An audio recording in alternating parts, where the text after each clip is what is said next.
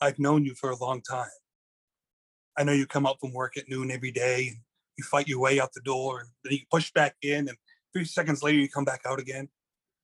I walk with you to lunch and I know if it's a good day, you stop and get that romance novel at the bookstore. I know what you order. And I know that on Wednesdays you, you go to that dim sum parlor and I know you get a jawbreaker before you go back into work. And I know you hate your job and you don't have many friends. And I know sometimes I feel a little uncoordinated and you don't feel as wonderful as everybody else and feeling as alone and as separate as you feel you are. I love you. I love you, and I think you're the greatest thing since Spice Racks. And I would be knocked out several times if I could just have that first kiss. And I won't. I won't be distant.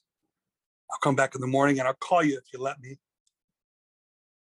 But I still don't drink coffee. Hey, folks! This is NYC Actors Talk, Robin Williams, a podcast series where we go through the best performances of Robin Williams and search for his absolute best role. And where we answer the question, what was his greatest role? Do you know, Hunter? I have no clue, but that is why we are here. I'm Nick.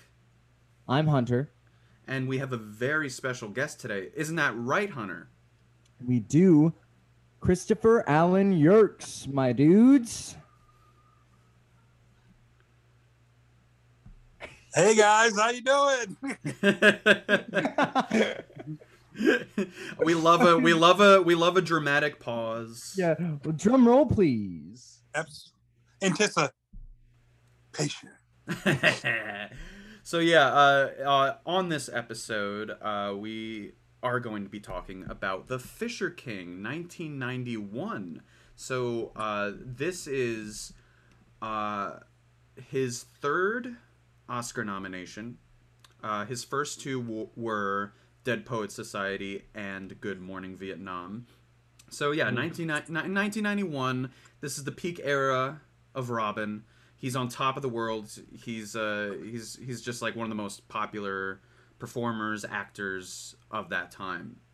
Um, and uh, and yeah, uh, this is um, a, a, big movie for him because he's nominated for an Oscar for this movie.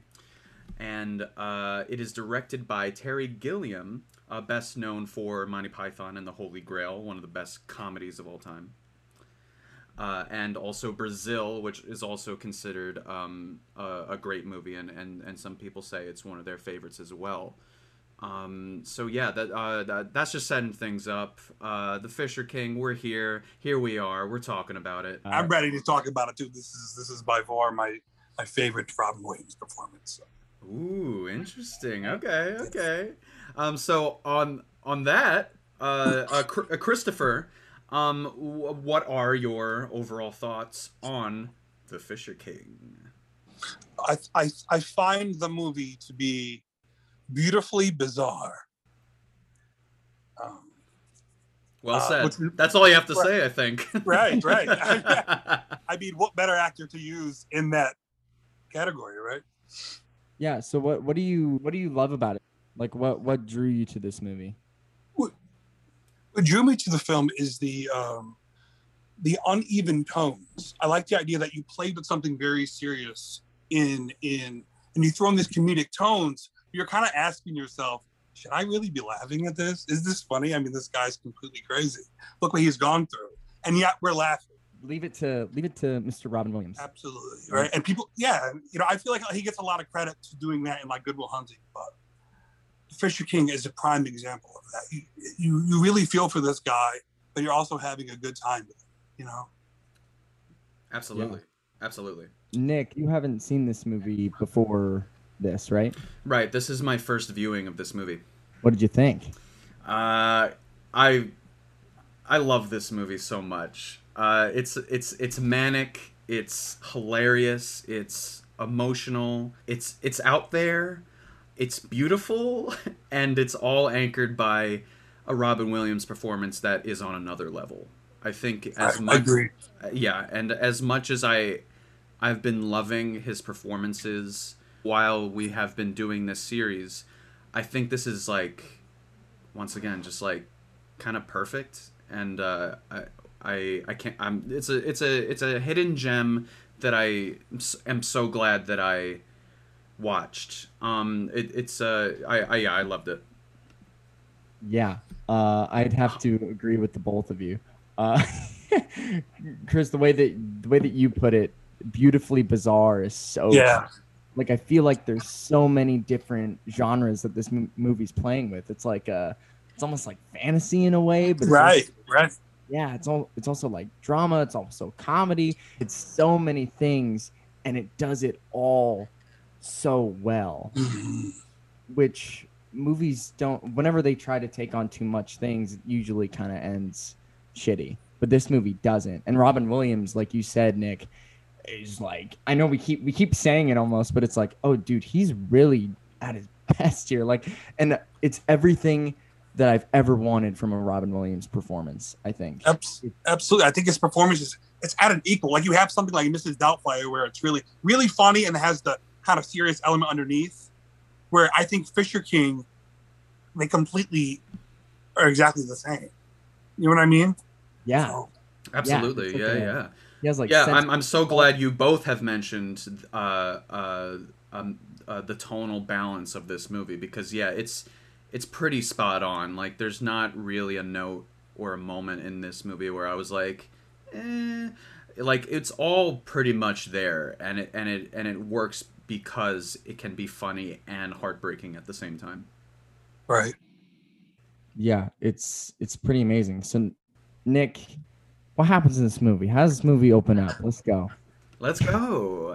uh, so yeah, uh, this movie opens up with Jack Lucas, our our main character, played I think wonderfully by Mister Jeff Bridges, my man. He's the Um, dude. He's the he's the dude. yeah, we start the movie with Jack Lucas, and he is, um, he's the, he's this asshole. He's basically an, a, a Howard Stern type, where you know he, he has this radio talk show, and you know he's just he he he's almost completely devoid of empathy, uh, uh of kindness, uh, uh, of just like I don't know, uh, just uh, he he barely has a moral compass like he's basically just like uh the worst guy basically um but but also what what is interesting uh and that we kind of explore later in the movie is that like he he almost doesn't know what he's doing which is Mhm. why i think which is why i think it helps uh his character arc by the end that like he's not necessarily doing it intentionally you know what i mean? Like where he, Yeah. he he's not like evil just for the sake of being evil. He's more just like just saying stupid shit and then people are taking those words so seriously. And so and, and to you know as we find out really tragic effect. So he's an asshole for sure though. And so we start with that kind of status quo. Uh, he's he's very popular uh, and uh, he he has an audition for this uh, show this TV show and so he's on top of the world. He's he's uh, you know he's he's at uh, he's at his, his apartment. You know he's got a girlfriend. He's he's he's got you know uh, paintings of his face all over the place. And he's rehearsing you know the uh, the line uh, that he's rehearsing in uh, for his show. You know what is it? Forgive me. Forgive me. Forgive me. and it's just like yeah like he's just a, to- a total narcissist he, he he's yeah just unbelievably full of himself and then he sees on the tv that uh, someone that he just talked to uh, just killed a couple of people uh, uh, with a shotgun and that is he's basically hashtag canceled after that Yeah, I was gonna bring that up. I was like, oh dude, this is cancel culture. All right, right, right. Um, so that's interesting. So yeah, um, uh, so where where are we from there? So we, we cut to three years later, um, and he's uh he's uh you know he he's he's doing worse. Let's be honest. Um, and uh, he has this uh, girlfriend who's very supportive, uh, uh, played by Mercedes Ruehl, but she's also like you know she she she's also like hey, can you like give me some attention please please, and it's so so it's like you know it, it's that kind of energy where like you know she's she's just a kick-ass broad who wants some fucking attention because like of course why aren't you being a good boyfriend to me so i love that kind of back and forth between them in the beginning of the movie where Mhm. where she's like hey like can we ma- have this can we have a better relationship please yeah, played wonderfully by her too. She's she's got a, Oh, a few like stellar moments too. right. Absolutely. But she's again, she's another one. She'll have that very serious moment where she's yelling at him, Jack, come on, Jack. And then she, all of a sudden she'll say something funny. We're laughing in the middle of this breakup. You know, so it's again that tonal thing that all the actors have in it, and especially Robin Williams. So again, you know, it just comes to that. I think that's why the movie's so good as a whole, you know. It's not just one person. Absolutely, yeah. uh, Everyone's bringing it in this movie. I think everyone's wonderful. She's wonderful. She wins an Oscar for this movie. I don't know if you guys know this. Um, Mhm. she she won uh, supporting actress for the movie, uh, and I think it's very well deserved. Uh, as you guys said, yeah, she has she actually has some of the funniest lines of the movie. Yeah. She's so in the moment in every every scene she's in. Yeah, her line deliveries are killer. Yeah, but saying that, I will say that we're on performances right now. Uh, something I thought was funny is that uh, the birdcage, the guy that plays Oh, kid, is in this movie. He's like the bad, like gangster type punk that uh, uh, is like pouring gasoline on Jeff Bridges and beating up Robin Williams. uh huh. And I was like, oh look at him, he's in another Robin Williams movie. I know. Actually, it's it's funny. I uh, when I watched it, I, I was thinking the same thing. Like, wait a minute, is that Val? Yeah, and I was like, how the fuck is this guy in so many Robin Williams movies? It's not that good. Look, I I didn't think he was great in the Birdcage. I kind of found him a little insufferable. I think, but also like it's kind of the writing too. It's not just him, but like I did, I wasn't very impressed. And in this movie, he has a couple lines, and he's an asshole, and he's just and it's perfect. What does he say? He but he talks like like, like that. It's like what the fuck is happening? Oh, yeah, uh, uh, he's uh, you know, it's perfect. He's perfectly used in this. yeah. Uh, so yeah, uh, yeah. At this point, yeah, he he leaves the apartment. He's drunk. He's you know he, he he's got some booze with him. He's basically at the lowest of lows in his life. He's very depressed. He he just doesn't care anymore. And it, it seems that he's going to kill himself. Uh, he's going to the uh, what is it? Just like the corner of a, a near a bridge or so. I don't know if it was a bridge. So, but it was like it was uh, near the docks or whatever, right? Um, so and he picks up a little Pinocchio doll, by the way. Talks to the doll, and he's just like, "Hey, I, I think I might deserve this, like this shitty life right now. Maybe, maybe I do deserve this." Um, which is a very key scene. And then, so yeah, he's about to kill himself. These Val shows up with his friend, and uh, and uh, and he's he's getting attacked. Gasoline is getting poured on him, and then Robin Williams appears. In the most epic way possible. Absolutely. I had no idea. Now, I'll preface it. I had no idea about this movie. I didn't know what it was about. I didn't know who played who. And then Robin Williams shows up, and I'm like, fuck yes. With his, with his big garbage can lid. Hey, what does he say again? Oh, Uh, he says a bunch of things. Uh, Yeah. I I don't know. I he he says at one point like you know they say like hey are you uh you know and he's like no well I'm not but I believe in fairies. and he's Exactly. Oh, and he's got that badass, uh, yeah, like whatever that is. Like he f- throws that around, and he has yeah that awesome uh, uh, sword made out of yeah, a, a, like the front of a car, a bumper, uh, and uh, a, a car bumper, and and yeah, it's just like I had no idea he was gonna look like that in the movie. I didn't know Right. he was going to be a kooky homeless man. oh, and then when they start coming out, I like New York in June. How about you? It's so brilliant because yeah, because you think that you think you know he has his posse. And like it looks like they're about to attack, and then lights, lights. I like New York in June. How about you? It's perfect. Oh, Yeah. it's great. It's it's iconic. It, it, As a guy's getting ready to kill himself, you know, it, it it's it's different. It is, yeah, yeah. And uh, and so he saves Jeff Bridges' life. Um, uh, Jack Lucas is saved, and uh, and he brings him back to his place. You know, Jack Lucas is kind of like, "Where the hell am I?" He passes out drunk, uh, and then he wakes up, and uh, Robin Williams is there, just like right next to him. You know, uh, uh, you know, he's he's laying down next to him, like, "Hi." Hey. and when he makes him laugh in that position, he's like, ah, ah, ah, ah.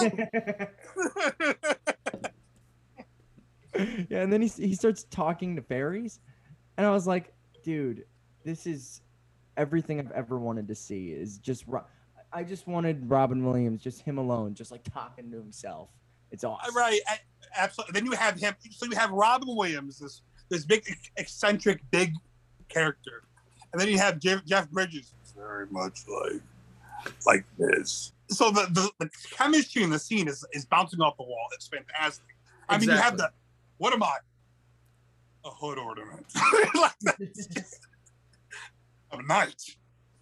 it's it's perfect exactly and you guys touched on it brilliantly yeah the the chemistry between them uh, is perfect because yeah he's you know robin uh, robin uh, perry is is an optimist he's manic but like you know he he Mhm. believes in in people and helping people and and you know and and good and what is just as a knight and then we have jack lucas who's very dry and very sarcastic and kind of just like very cynical so it's like a perfect uh per- perfect dynamic Yeah, Absolutely. yeah, and then is this when we learn the big? Yeah, so um we he basically he he takes uh Jack Lucas takes his toy, his Pinocchio back and he's like, "Okay, I'm I'm out of here." And cuz Robin's basically explaining that like, you know, he has this quest, he has to find the Holy Grail. Um you're the one. The fat fairies told me that. Um it's like you're the chosen one. They told me like you got to do it. It has to be you. And he's like, no. uh, uh, he yeah he he pieces the fuck out, and then um, and then the uh, I, I guess what the uh the the guy who kind of owns the place or the Landlord? building. He's like a landlord sort of. Uh, he basically tells him like, "What are you doing here?" And then he kind of explains like, "Hey, like, um, he, you know, yeah, he's a little crazy now because of what happened to him."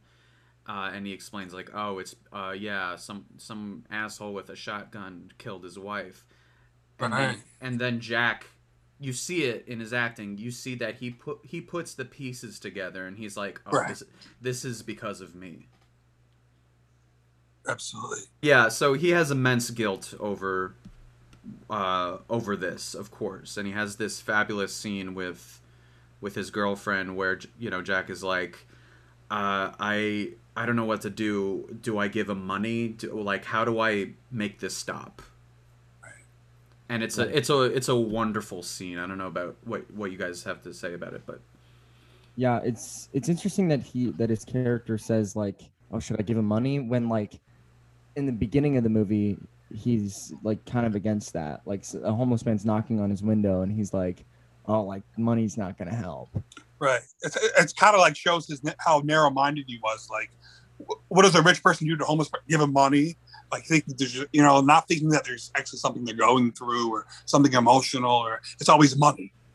You know, rich Yeah. to the poor. So he's still kind of thinking in that terms, even though he's poorer now. It's, it's interesting. Yeah, I, I, you, you hit it exactly. Like, even though, yeah, now he's thinking of giving him money, it's just kind of like a, like, just to kind of get the guilt out of him. You know, it's it's a, a it's a quick fix for him to do to say that. Kind of like, oh, should I just like give him money and leave? Like, like is that how I'm gonna feel better up, about this? You know, so it's still, as you said, very narrow minded, and it's like, no, like you have to actually like like put the work in too. Like, it's not it's not an easy fix to like just hand him some money. Right. Yeah, and uh, something that um, I'm finding about Robin Williams movies while we're doing this series is that most of them are about like really serious topics. Mm-hmm. this is about like homelessness and like kind of mental illness in a way and like the other movies that we've been talking about are very similar in that it they take on these very big sensitive topics Yeah. Very, very true. And I he really, until he got older, he really didn't do anything that was kind of just straight comedy. You know, like old dogs and things like that. That RV. But yeah, you're right. There, through his his prime of his career, everything was very much this tone. Very true. Yeah. Yeah, like yeah, it, it's it's dark, it's funny, it's it's kind of everything Robin was in a way. Mm-hmm. Yeah. Uh, Yeah, Yeah. So, I like that. Yeah, uh, what what what happens next? giving him money. Yeah. Yes, there we go. No, no, no. Actually, though, yeah, yeah, yeah. Because then, but because then after that wonderful scene, uh, he goes and he's like, "Here," and then he's like almost about to go, and Robin's like, like, uh, well, at first he finds him like on top of a car, just like smiling, talking to himself, which is, I think, both like manic, of course, but also like really fucking sweet. yeah, right. It was. It was very like childlike and endearing. It was. Yeah. and so like yeah like he he kind of wakes or or snaps perry out of it and then perry's like wait wait come here come here come here. We're gonna go over here now. We're gonna go to this corner. Oh oh there she there she is. And he's like who? And that like the girl right there. And it's uh lydia as we as we find out. Um and uh yes just the way he looks at her is so is so touching. Absolutely. You know, it, it, it's just a great parallel too. You have this guy kind of looking at materialistic stuff to help somebody. He's handing him money as he's kind of infatuated with the, with you know these little idiosyncratic things this woman does that he's fallen in love with. So that's the real thing, love. So if you look at it, he's just kind of not paying any attention, and I feel like that's kind of what the that's a message Gilliam is trying to say in that moment. Absolutely. And so, yeah, just yeah. So yeah, Jack gives him the money. He's like, okay, there you go. I'm out now. And and Robin or, or Perry uh, uh, just gives it to another homeless guy who needs it Right. more than him. I love that. Right, right. He don't need it. He's worried about love. You know. Exactly. Like that's all he cares about. He doesn't care about money. Yeah, I, I also love how uh, Jeff Bridges, right when he gives him the home, uh, the other homeless man the money, he's all like, "What the fuck? No, give me that back! Give me that back!" He's like, "Hey, hey, you don't get to decide what he does with the money. Like, and plus Right. it's seventy dollars. What the fuck is he gonna do?" Exactly. Which is why it's like so narrow-minded. Like, oh no, it has to be exactly this. That's how I'm gonna be happy. And if he does right. any, and if he does anything that's different to that, that's gonna piss me off. Yeah, right. fucking asshole. Uh, so yeah, uh, uh, oh, and I'm just remembering now, like, uh, when he, like, when when uh, Lydia leaves, and then like Perry does like a little dance. Oh yeah. It's so fucking adorable. Yeah. With the little hat on. I know he has a little hat. I love his hat. Oh, it's so great. Amanda Plummer plays Lydia, and uh, and I I'm sure you guys agree. Uh, uh, Lydia is, is a great character, and I think her performance uh, is wonderful. It's not, you know, obviously she doesn't have a lot to do in the movie. She's only in a few scenes, but those scenes though are so key. Yeah, it's interesting. I kind of thought her character was a little bit of an ass. And that's like that's the point. I think. Yeah. yeah, it's inter- It's so. I'm going to use the term again. Beautifully bizarre with Amanda Plummer. I mean, she has this very unique, very strange delivery. And it's kind of opposite of what anybody else would do, you know. And she has this very squirrely kind of thing she does, and, it's very cute, but it's also like Hunter said, it can come off very asshole-ish.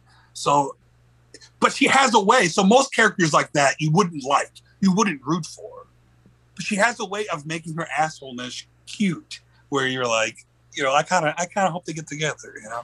Right, she's still a likable character, and, and I think and I think as we get later into the movie, we we start to understand why we root for her.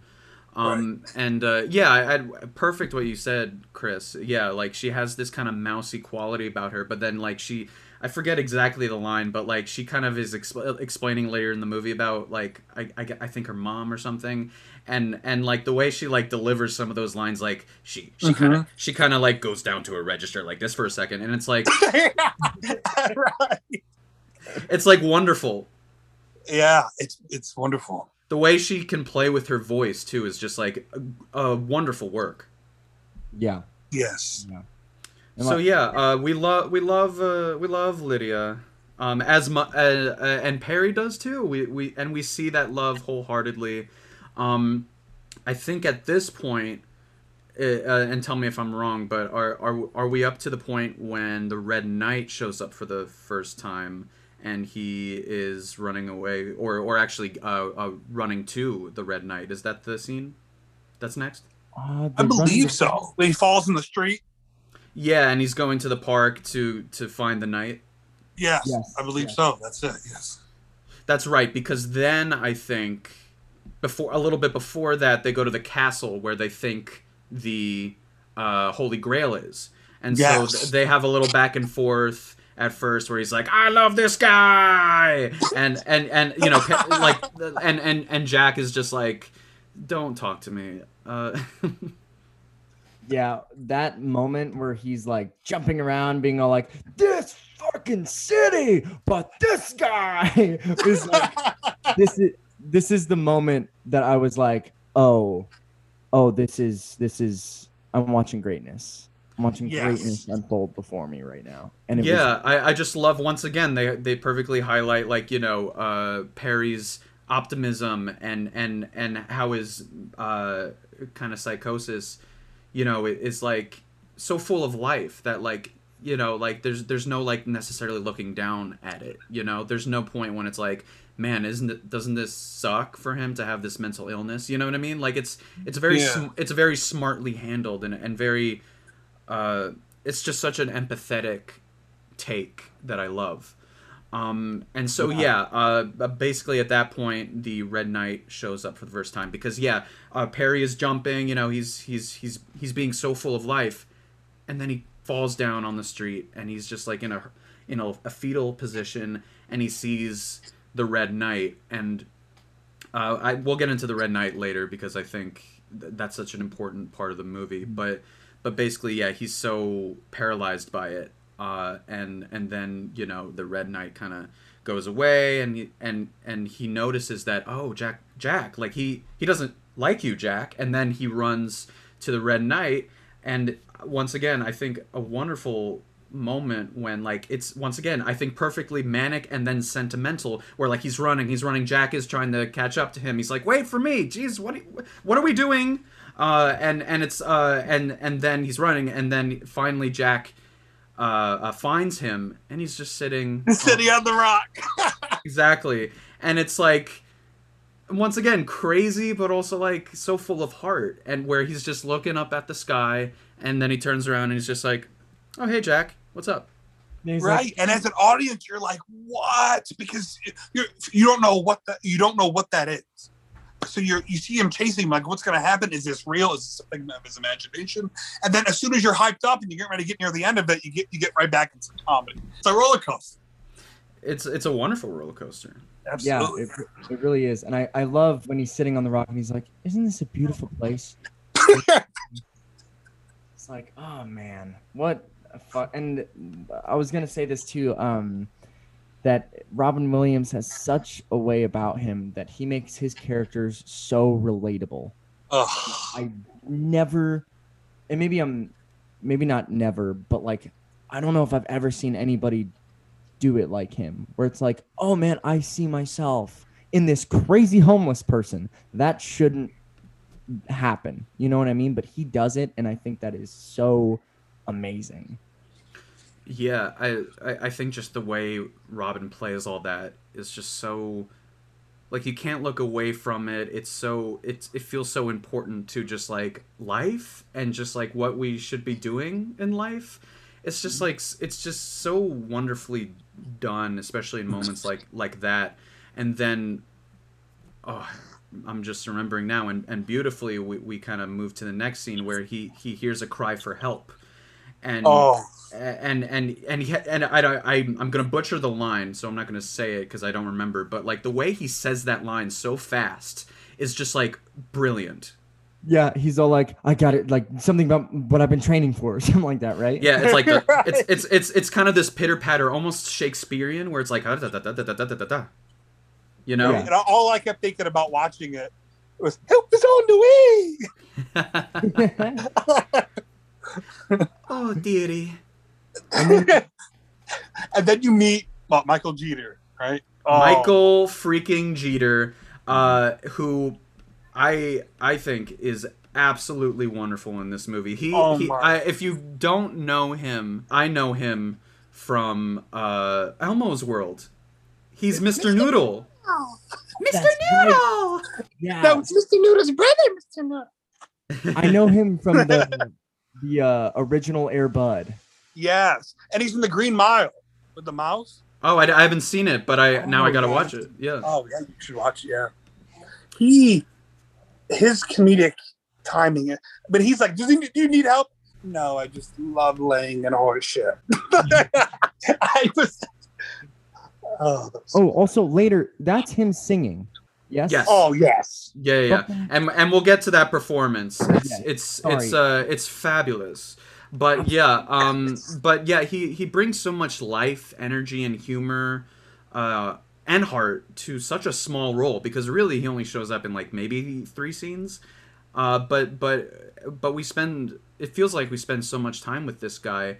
Um, and yeah, he's he, you know if if Robin wasn't in the movie, I'd say almost he he was the heart almost like like his scenes were just, Mm.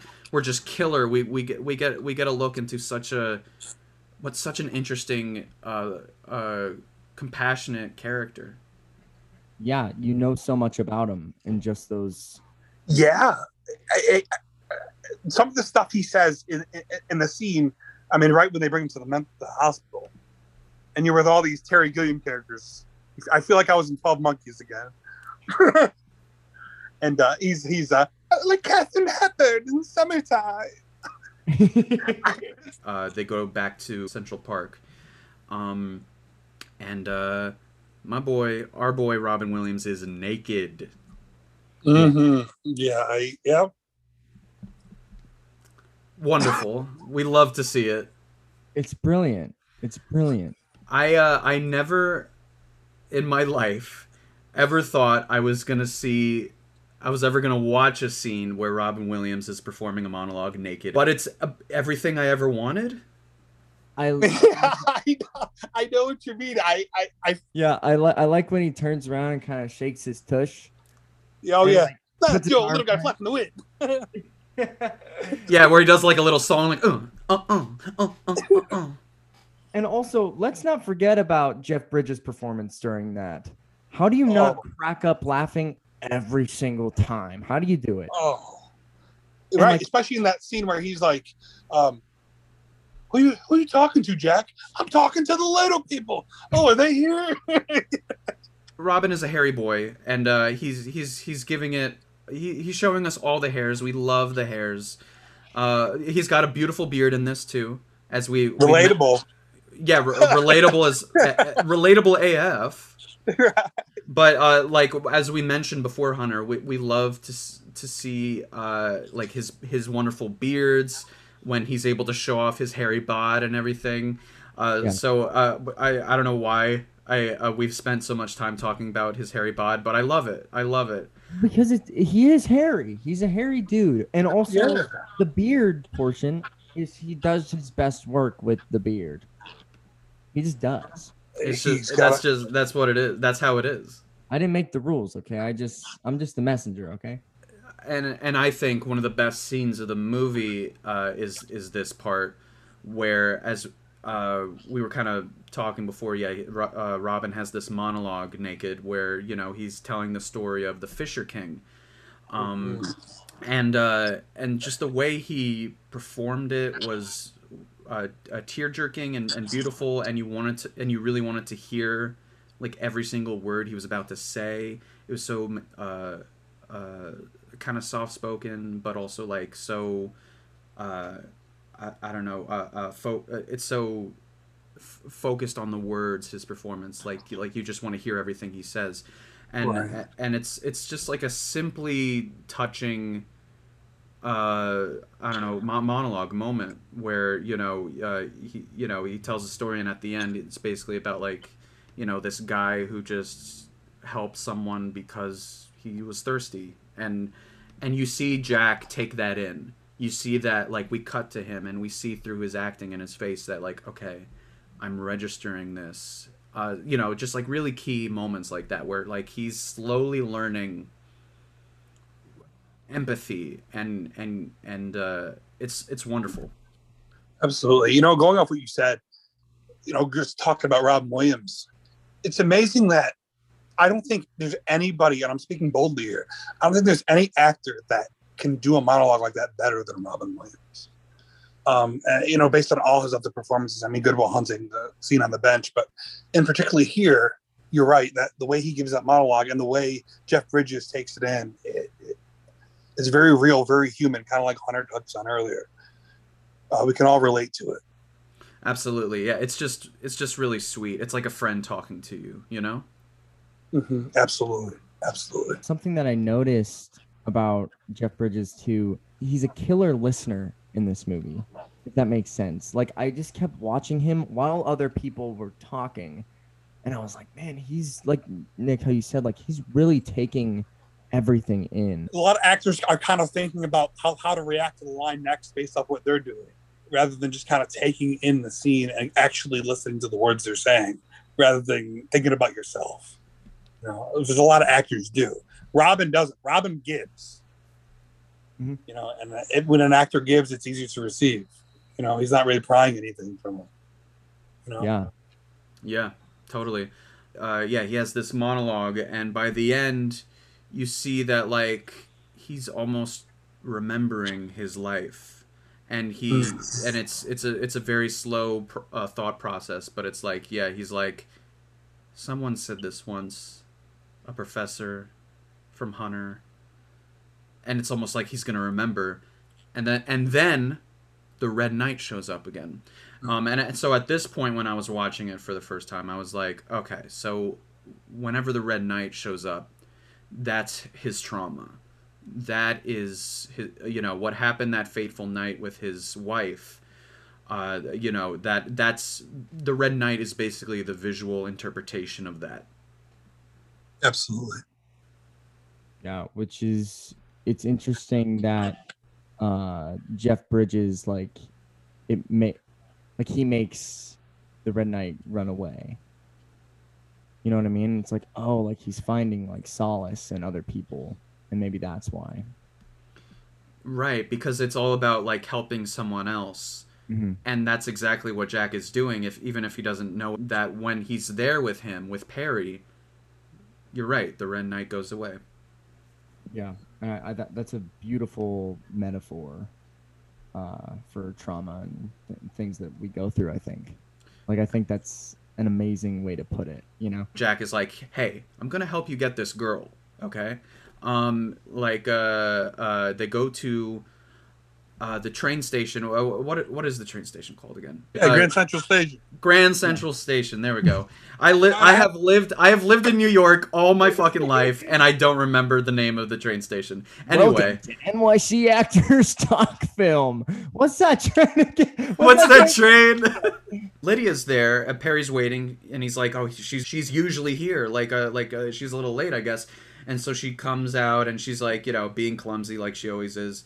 And and then we have this beautiful scene where everyone's dancing in in Grand Central. It is beautiful, though. I, it, it's it's poetic. I Yeah. it's it's yeah, it's Terry Gilliam being Terry Gilliam, um, which is one of the very few. Besides the Red Knights, it's one of the very few moments we kind of get Gilliam. You know, he doesn't do his, and I mean that as he doesn't do his cliche, his cliche Twelve Monkeys Brazil. You know, he kind of um, keeps everything kind of traditional in a way. You know what I mean? Mhm. and then he kind of we then we get into what Hunter mentioned earlier, the fantasy, where Gilliam always likes to add fantasy. I think this is the scene in the movie that we get. It's very Gilliam.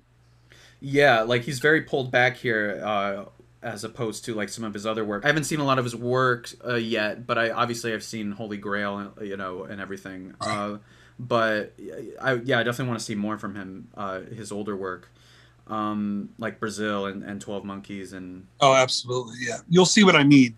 There's definitely he he does his very fantasy elements to his movies, and in the Fisher King, when I think about it, I mean, besides the overall story and the Red Knight, that's really the only moment where we kind of really get it. So interesting. Apparently, he he thought he was all like, "Huh, wouldn't it be great if like everybody in here just kind of like looked at each other and fell in love and started waltzing? Wouldn't that just be great? Let's just let's just try it."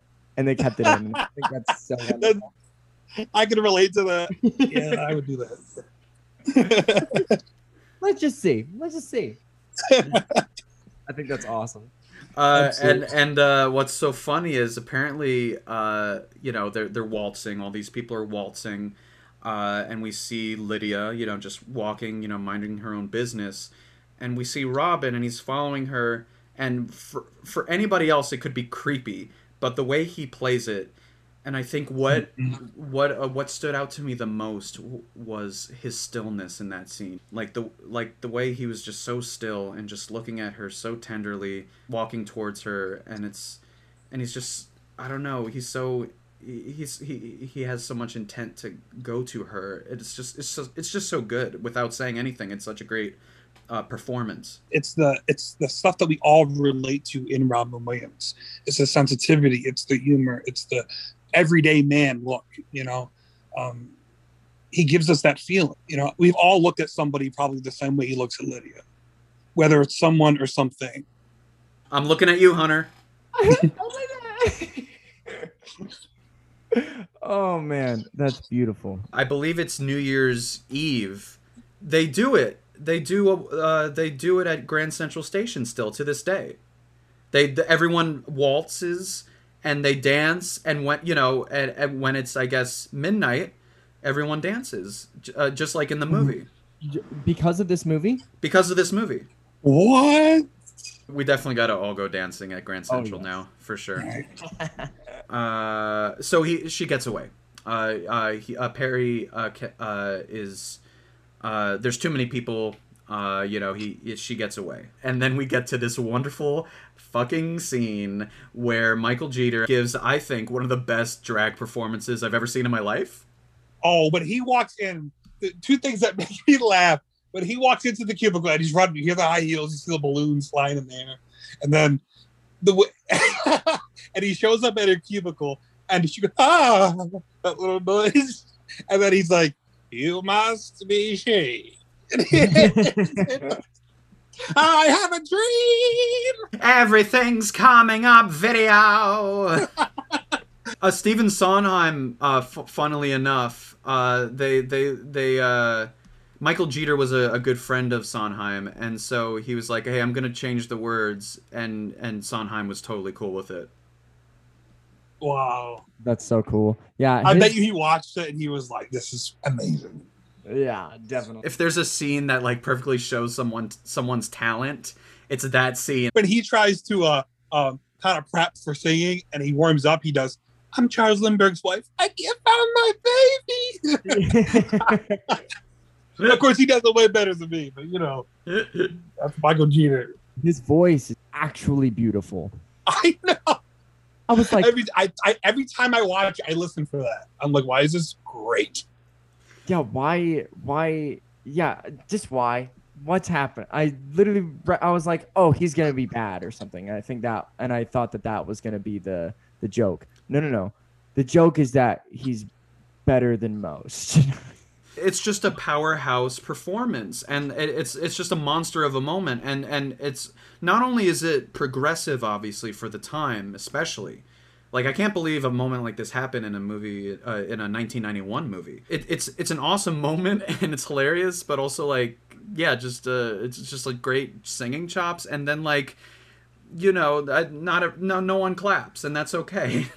Because it's like fuck the haters. She like like it, it was a wonderful performance. Hmm Then they hire Perry at the video place to hook him up with the girl. once again it's all through the acting and the character work but like she's once again kind of like hey am i being duped here like this is real Right. right like did i am i actually gonna get 10 free videos did i actually win Uh, what's going on you know that kind of energy where she's like very defensive and very like i'm not being duped here right But it's like one of those kind of like a double-edged sword. Like she said it to be.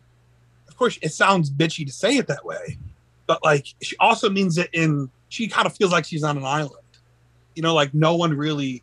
Like she's its own thing, so that's why she feels like she feels like she's being duped. And there's no way you like Ethel Merman too. There's no way you went to order that. I'm the only one that likes Ethel Merman. You know. Yeah. yeah. very true. Very true. uh, one thing leads to another, and they're like, "Oh, come back! I'll do your nails, okay, honey." Uh, and uh, and so she comes back, um, and then at the very end of that scene, Anne is like, "You know, sometimes you could be a real bitch." Right. yeah. You And know, then and that- then and then they laugh.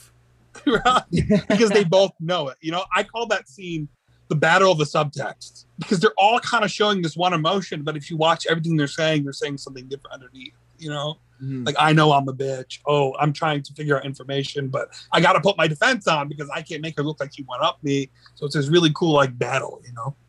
Yeah, and uh, and uh, you know, uh, Jack is helping Perry out. You know, he's stapling his his suit together. Also, there's a there's a moment where they're getting ready, uh, uh, and Robin Williams is all like talking to Anne about like something about like sex or something like that. And he's all like, "Oh, I can't let this good of a woman go to waste." And then he gets Oh, my- table and he's all like unzipping his pants and he like Let's do it right here on the table right now. it's like time to like and then he says penis and I was like, I didn't catch what you just said, and thank God. Because like- he kept having her bring what did she kept giving him uh leftover or Yeah, I think it was mac and cheese. yeah she kept giving it to him because he wanted to see her breast when she bent over. Uh, and I'm glad you you mentioned that scene because it's also kind of subtextual where like he's doing all this like hey I love you. Let's make love. But all you can also tell like he's looking at Jack. He's like hey you got a good woman here. Don't let guys like me take her away. Absolutely. And then and then because she keeps calling him Jack, Jack, uh, he finally comes around and is like, "Took you long enough." Jeez, Exactly. ay, ay, and then uh so yeah they're getting ready and then they all meet up and they're like let's go out um and they go to this chi- uh this chinese restaurant which once again i think is a wonderful scene and it's there was a lot of improv behind the scenes uh and you can kind of tell too yeah. um where they're just like you know uh just creating spontaneous moment after spontaneous moment uh you know perry is kind of mimicking her clumsiness so once again she's not the only one kind of messing up Mhm. absolutely it's probably my favorite scene in the movie Yeah, where like he like apparently behind the scenes they're just like like Robin was just like making everyone laugh. Like it was just there's apparently like just like you know minutes or even hours of footage. Like they apparently they filmed it really late. Uh, they were the you know the shooting was like really late, and so like you know everyone was just kind of going insane together. So it's it, and you can see that in the scene. It's wonderful. yeah there's um i think what puts the cherry on top of the scene for me is at the end he starts to sing lydia oh lydia have you met lydia lydia the tattooed lady and all of a sudden you become a child because you start being like oh my god this is the cutest thing i've ever seen in my entire life I'm so glad you you mentioned that because yeah, that's also like top five moments of the movie for me when yeah when he sings that song and the the score is playing with him. You know what I mean? Like uh, it's just a beautiful moment. absolutely it's And you mentioned fantasy, and it's like that's just like the waltz sequence. It's such a uh, almost fantastical moment where it's like, is this a musical number? Like it's so it's so good. Mhm. absolutely i would agree with you absolutely at this point, uh, they're they they they leave the restaurant. Jack and Anne, you know, they're like, "Oh, wasn't that great? You did a good thing today, Jack." And they, you know, they embrace, and uh, and then we we cut back to Perry and Lydia, and you know, he's he's walking her home, and I, if there if there's a best scene in this movie, it's this one, and I'll explain why. Um, so both of the performances in this scene are so potent where like we, we feel lydia's plight that maybe love and everything that goes with it isn't worth it. And that's why that's why she's so defensive. She's been broken before. She doesn't want to be broken again. And i feel like in in some way or another we've all felt that way whatever it may be uh, and I, th- you know, I think the ultimate dramatic question of some of the best Robin Williams movies is is is this man too good to be true? Can a Right. person can a can a person like Perry and in turn Robin Williams exist in reality. And Right. when when when Perry gives that speech to her, it's perfect. Uh, it's uh, it's the the way Robin is so vulnerable here is magnificent, and uh, the way he says, "I love you." Uh, is the best, and it makes me feel so much. I was a pool of tears. Uh, he he loves her, and he tells her that in a way that's so genuine and moving. It's a perfect scene. Yeah, there's a lot of scenes in films kind of like this, right? Like the walking up to the door scene. Right. And I've never seen it done quite like this and how you said, Nick, how vulnerable it really is. You know what I mean? And like films try or attempt to to be vulnerable, but like Robin Williams just is, you know what I'm saying?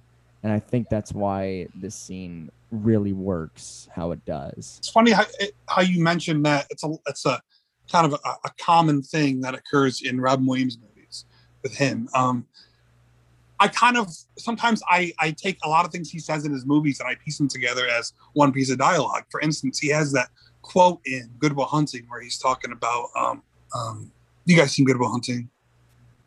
Yeah. Um, you missed the little things. I remember the line, the quote. Do you remember the quote? Yeah, it's it's something along that line. Like you you miss the little things. Yeah, uh, but in the movie The Fisher King, he's literally labeling those little things. Um, so I, it's kind of neat for me. I don't know. Maybe that's just the way my mind works. I kind of like to, to piece it as one monologue. But yeah, he's naming those little things. we get to another I, I keep saying this but it's true it's another very powerful scene where the red knight shows up again she lydia leaves and and perry's like she forgot to give me her number and and then uh and then uh you know we see the red knight again and he's a mess he's he's uh he's just uh he's just suffering so much in that scene. And uh and he's running away from the red knight. And uh and what's interesting behind the scenes is that Terry Gilliam uh, they were shooting it and he had to tell Robin at one point stop. You're going to hurt yourself. Uh, that like hey if you keep like trying to push so much it's great already and if we got to do it again we'll reshoot it. But like you can stop now you can stop Damn. yeah, uh, you don't have to do it anymore. Uh, and uh, and so like Robin, I guess, really wanted to perfect that moment, but uh, regardless of if he thought he perfect, if he like that he didn't perfect it or not, I think he did, and like it shows on the screen. Yeah, it's a it's a crazy moment, and I, I believe it's the last time that we see the Red Knight because, and then we finally see what happened. Uh, We actually, yeah, we really, we really see it. yeah, yeah, yeah, which is a oh, it's a terrible fucking. Yeah, it's yeah, it's it. I don't know. They, that- no words can actually describe. They really, they really do it. Yeah, it, it's just like yeah, uh, uh, uh, like I don't know. It's it's kind of ma- like it's it's weird. It's tragically tragically manic too in a way where it's like, you know, he's like he's like screaming and he's hollering, but like you want to cry almost. You know what I mean? Even though it's like, you know, maybe on face value, like maybe a little wacky, but like you don't. But you love him so much that you know he's hurting. You know what I mean? Like it's a it's kind of a balancing act that is really really important. And so the the the uh, the assholes come back from the beginning of the movie and they start beating him up. And once again, very important, he he cuts Perry and he says thank you. And it's like, Mm. oh my god, that is that is haunting and powerful in a way that we Mm. kind of we kind of mentioned this in our world's greatest dad review, uh, Hunter. But um, but I think him thanking that guy for freeing him of his pain it's really hard to not think about his troubled life and it's yeah it's just wow Yeah. Uh yeah, I mean we've said it before, but a lot of these movies kind of reflect um his own life and that's it's very interesting and I don't want to say cool, but it's very interesting to see. Um but it's also very as we say before, like haunting and very uh, upsetting in a way. Absolutely. Perfectly said, Hunter. So it's kind of like, yeah, it's kind of like what I was saying before with everything mixed together. Now the quote is, "You'll have bad times, but they'll always wake you up to the stuff you weren't paying attention to." Mm. And I, I like to use that quote in this movie because not only do I think with Robin Williams in the aspect of watching his wife die, and then he's paying attention to all these little things of the whim uh, of this girl Lydia that he's infatuated with. Um, I think that's the overall theme for Jeff Bridges' character. yeah, I think Perry gives him those things that he wasn't paying attention to in himself. You know? Yeah, And which is which is interesting because that's kind of what World's Greatest Dad was about a little bit. Right. Right. yeah, Absolutely. it's ju- it's just so interesting. Even even like going to like a a 2009 movie to a 1991 movie. It's just so interesting that there kind of was a through line with like every single thing, nearly every single thing he ever did. Basically, Jack thinks, okay, I I helped him out. Now I can go back to being Howard Stern, and and uh, Mhm. and so he's like, hey, I feel good again. Sorry, Anne. Gotta gotta gotta dip. Gotta Right. leave. You know, and it's like this really like regression that is once again very powerful, where it's like he's regressing and he's like, look, uh, I only did this for this one thing. I can go back to being, you know, uh, successful and popular and, and an asshole again, and not feel so guilty. And so yeah, he breaks up with her, and Anne has this wonderful moment where I think maybe in this th- this might be kind of the moment where she she got that Oscar f- for you know uh, you know for this moment. But yeah, so yeah, she kind of breaks down and like says like I've been through all of this with you. It wasn't easy. You think this was fun? And you know like I I love you. Can you say that back? And he's like I don't think I can. at least he's honest. Oh shit. no, that that's kind of what I felt though. I was like, well, at least he's being honest, whether that be good or bad. At least like he's, but or maybe he's not. Maybe he's not being honest. Do you guys Well, that's think? the thing. He isn't being honest. Yeah, that's the not. point. He's he's uh because obviously by the end that it's Yeah. different. So you know it, it's Right. kind it's kind of like he he's so he's very scared still to feel and admit anything. So of course he's just gonna be like I don't I don't know if I do. yeah, that's that's very. His character arc is very relatable. Right, You know he's stubborn. He's he he. uh And when he starts to reflect, he, he starts to be appreciative of things he wasn't paying attention to. Do you guys think he fully kind of changes in the end? I mean, I guess I- we'll get to it. Yeah, we'll get to that for sure. But that is an interesting question that I I definitely want you to bring up again. Um. Uh. So yeah, we we we're moving forward. Uh. You know, he he goes to this meeting where like, oh, my agent wants me back. I'm gonna, you know, I'm gonna be, you know, this popular guy again. So he meets up with him, and we see uh Michael Jeter, and he's like, hey, I know you. Can you help me out? Like he's in a bind or whatever, and he just like completely ignores him and walks away um, and, and it's just this heartbreaking moment. So basically, it seems like he, he totally didn't learn anything from from this Jack, uh, and uh, so yeah, he's going back to uh, uh, to the building, and they're talking about, hey, we're we're thinking of doing this this new show, this new TV show about homeless people. And it, it, it's basically a whole spiel about like, hey, we want it to be happy though, and we want it to be like, hey, they actually like being homeless uh, and and and they uh, you know we want them to be a crazy you know but also like you know so they love life though and it's just like this fake horseshit you know fucking pitch and you can see it in his eyes like oh, oh this this is not it i can't do this Right. and and so he leaves. He uh, goes back to Perry, uh, and and once again a beautiful scene where he's kind of just expla- explaining step by step, like, no, I'm not gonna do this, man. I'm not. You know, you can't. You you, you know you you you don't have a hold of me. I I I'm this guy, and he he keeps kind of kind of just saying that to really himself just like no i'm still this guy. I'm still this guy. You can't change me. You know i'm not going to care about someone especially someone like you. And like he walks back and forth and it's just kind of this moment to moment kind of thinking and then he's just like i'm i'm going to do this but i'm going to do it because of you. I'm not going to you know and and it's just kind of this moment where it's like oh it's so earned. Because like he's so in denial for a lot of it that like when he's finally just like okay if i do this it's gonna be because of you.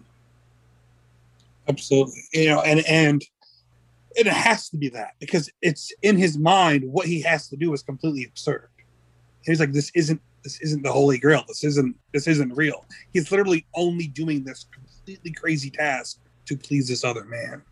So, you know, I don't think he definitely believes that's the holy grail, you know. I'm not gonna lie. I was like, maybe it is. Maybe it is. I really did. I was like, this movie's done some pretty uh, crazy stuff. Maybe it is the Holy Grail. And then I thought, a la Indiana Jones, I was like, is he gonna have to drink from the Holy Grail to save him?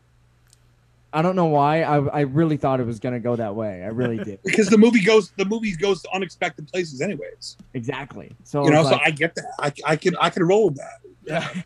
But anyway, so like his kind of character turn is so his is so earned because like you understand that like he's understanding uh Perry and he and he loves him and he cares about him and if we didn't like Perry we don't like this movie. You know what I mean? Like like we have to Right. care, we have to care about Robin Williams as Perry or this movie just does not work. So like that uh, that simple kind of idea uh uh is so important. So like you know once again robin williams amazing. But but yeah so so he he jack gets that finds the holy grail. He he has an awesome homeless get up uh he's like peter pan almost. I don't know. It's like a it's very weird. And he says something that's very important especially to his arc that like you know he, he's kind of saying like this is crazy right? I can't believe it. But then he says something very important that is um i just hope when they put me away they find me a place right next to his.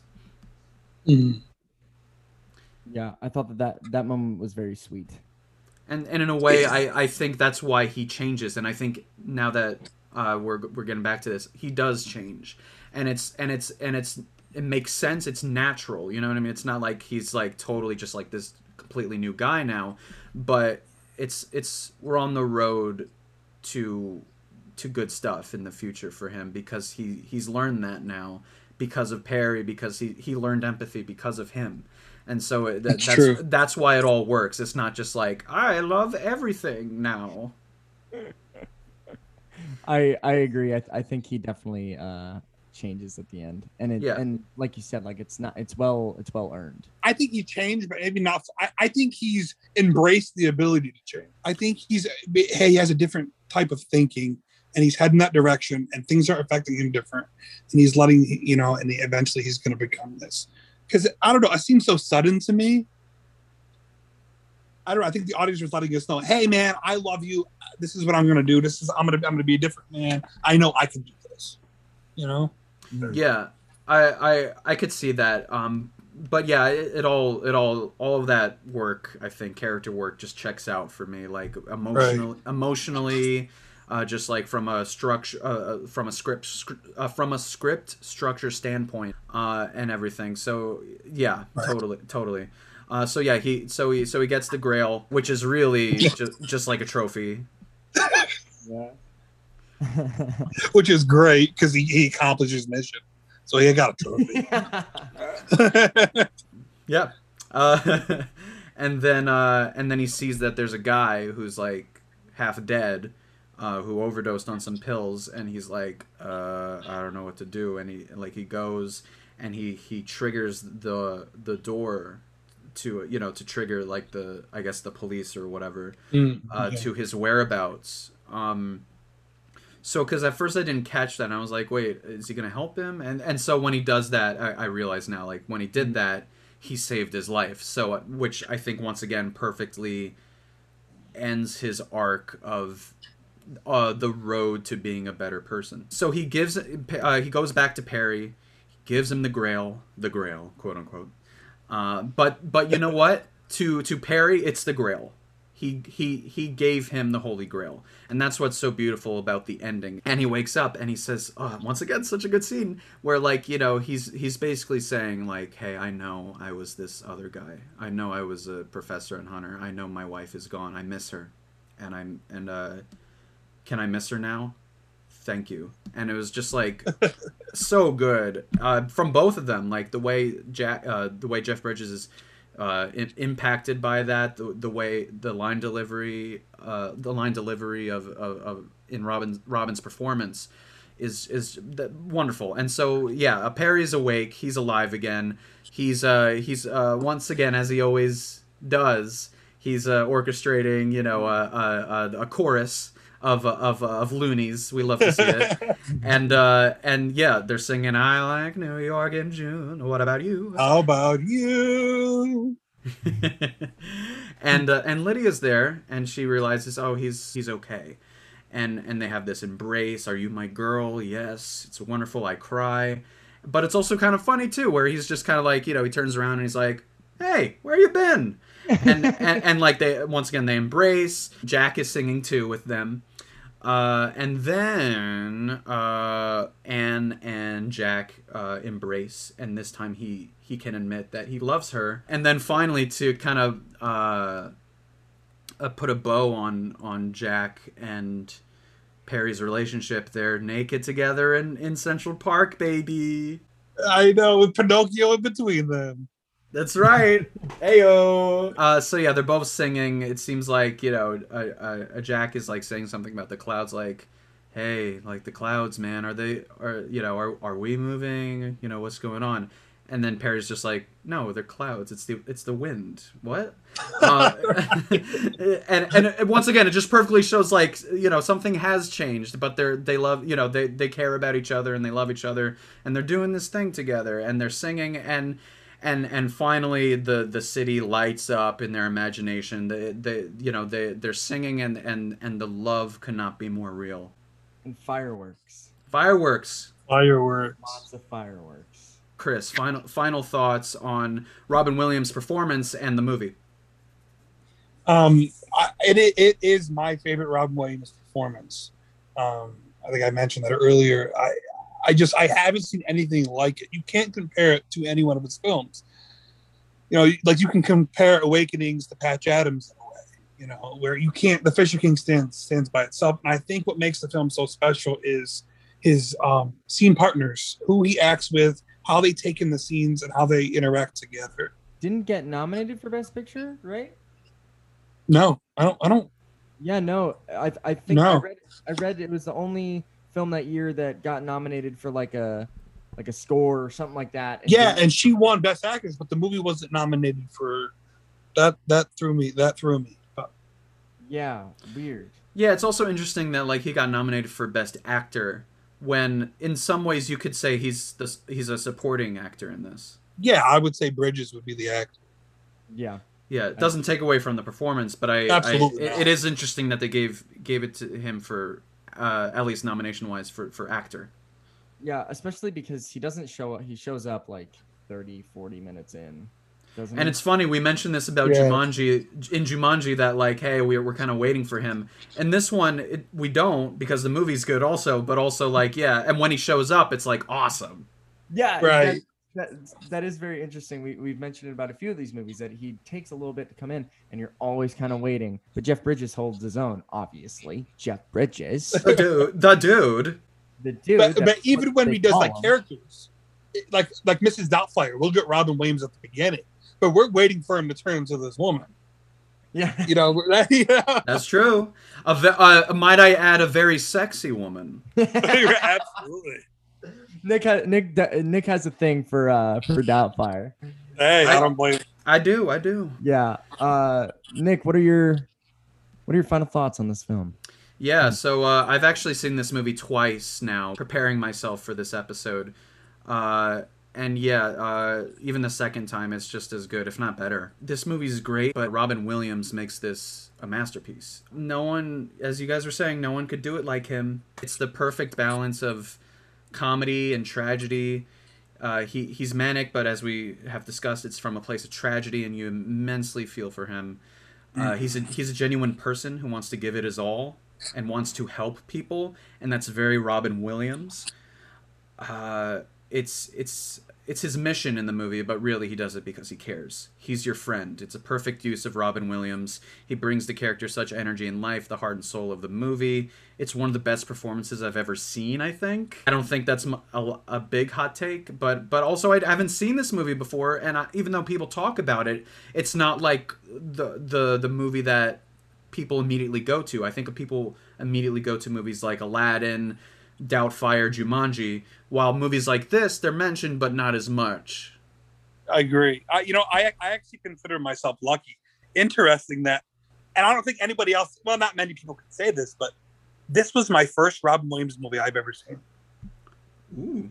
I wasn't brought up on Disney, so I didn't see Aladdin until like a couple years ago. Oh, Um, this was a movie my grandmother would always just throw on, and I would just call it that movie. I didn't know it was called The Fisher King or anything. Um, and then, I, and then eventually, I end up seeing What Dreams May Come. so I got introduced to Robin Williams and very dramatic. And then he did Mrs. Doubtfire. I'm like, oh, he does comedy like that. So I was kind of introduced to him backwards, which I think is very interesting. Wow. Yeah, You know, Christopher, that explains so much about you, I think. yeah. like your first Robin Williams movie, of course it's fucking Fisher King. I love this movie. Uh, 10 out of 10. It's an easy 10 out of 10 for me. Uh, I think the first 10 out of 10 I've done for the series. Yeah. And uh, oh, you got to do out of ten. So I, I'll say ten out of ten. uh, I'm giving this 10 Pinocchios. It's it's an amazing movie. Amazing performance by Robin. Uh, Hunter? Yeah. I'd I'd have to uh I'd have to agree. This movie is one of my favorite movies now.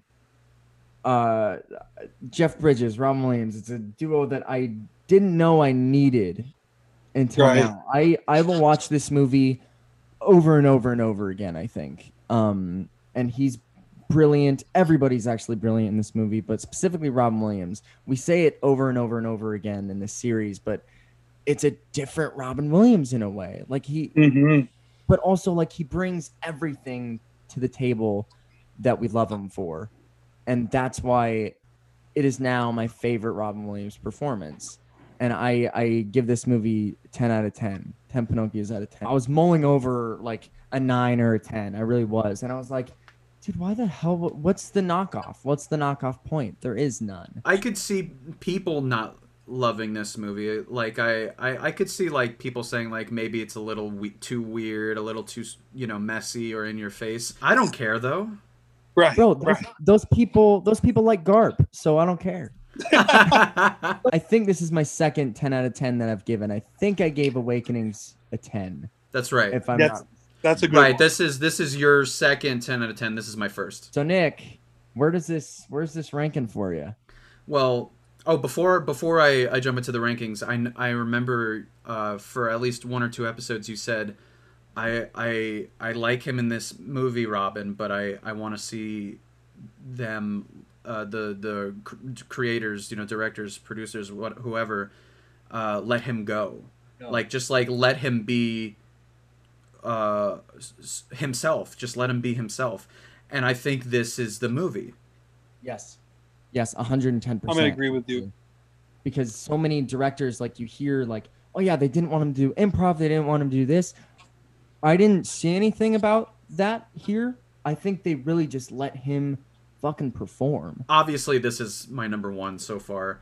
Uh, it, it honestly, I it's gonna be very hard to top this one. Uh, in the in our series, I know we're almost done. We have four episodes left, but still. Ooh.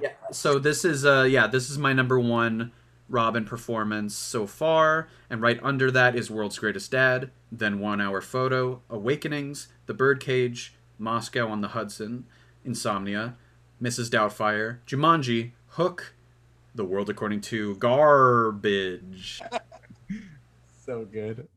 Best joke ever. I know you. Uh, Uh, le- yeah, wait. Let me let me preface. Hunter made this joke first uh, in an episode, and it's it's just the best joke ever. Oh, absolutely. I'm gonna agree. I'm gonna agree with that joke. Nick, uh, 100% in agreement. Uh, this this is my number one movie on the list. I don't. I mean, saying that the next four that we have are some of his best movies, so I don't know if it's going to stay number one. But yeah, I can't. Right now, I can't see it being beat by any means. Uh, so it goes Fisher King, number two at Awakenings, One Hour Photo, World's Greatest Dad, Birdcage, Insomnia, Moscow on the Mule. Fuck, That's a fuck right off. that's a I'm pretty sure that that's a Nick original right there. that is that is uh, the uh, my joke is the second best joke of all time. yeah. uh, uh, then at number eight we have Mrs. Doubtfire, Hook, Jumanji. I would probably have that same order. That's crazy. That was our The Fisher King episode. Thank you, Chris, for for being such a great guest. Hey, thank you guys. I was a blast. Yeah. Uh, Chris, thanks for coming on. I I remember our our shortly lived uh, movie nights where we watched like Eyes Wide Shut and stuff like Hey, that. hey. The only two that like that movie, we argued for that movie. Oh, we argued for it. We really pushed it's the Uh, best. Yeah, so good. But yeah, dude, always wonderful talking movies with you. hey, you two guys. Amazing. And thank all of you for listening to our The Fisher King episode. Uh, you can find us at NYC Actors Talk Film. Uh, we are uh, on Spotify, Apple Podcasts, pretty much everywhere you listen to podcasts. Uh, we have a website, NYC Actors Talk Film. We have a YouTube channel at NYC Actors Talk Film. Uh, shout out to Joey Dalton for the amazing artwork. Uh, tune in next week where we'll talk Aladdin.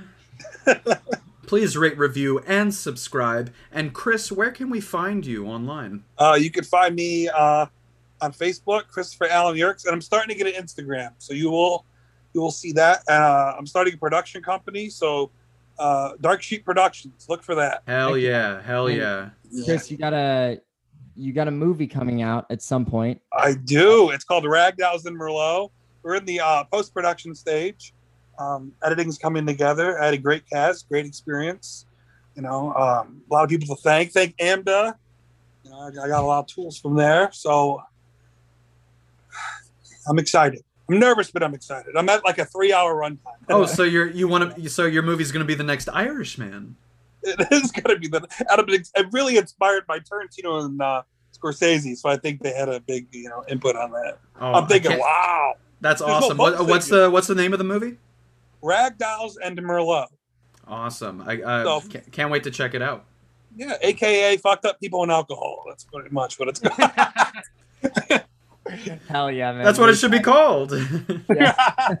uh, thank you again for listening, everyone. We've been NYC Actors Talk Film. I like New York in June. How about you? Hell yeah. Bye bye.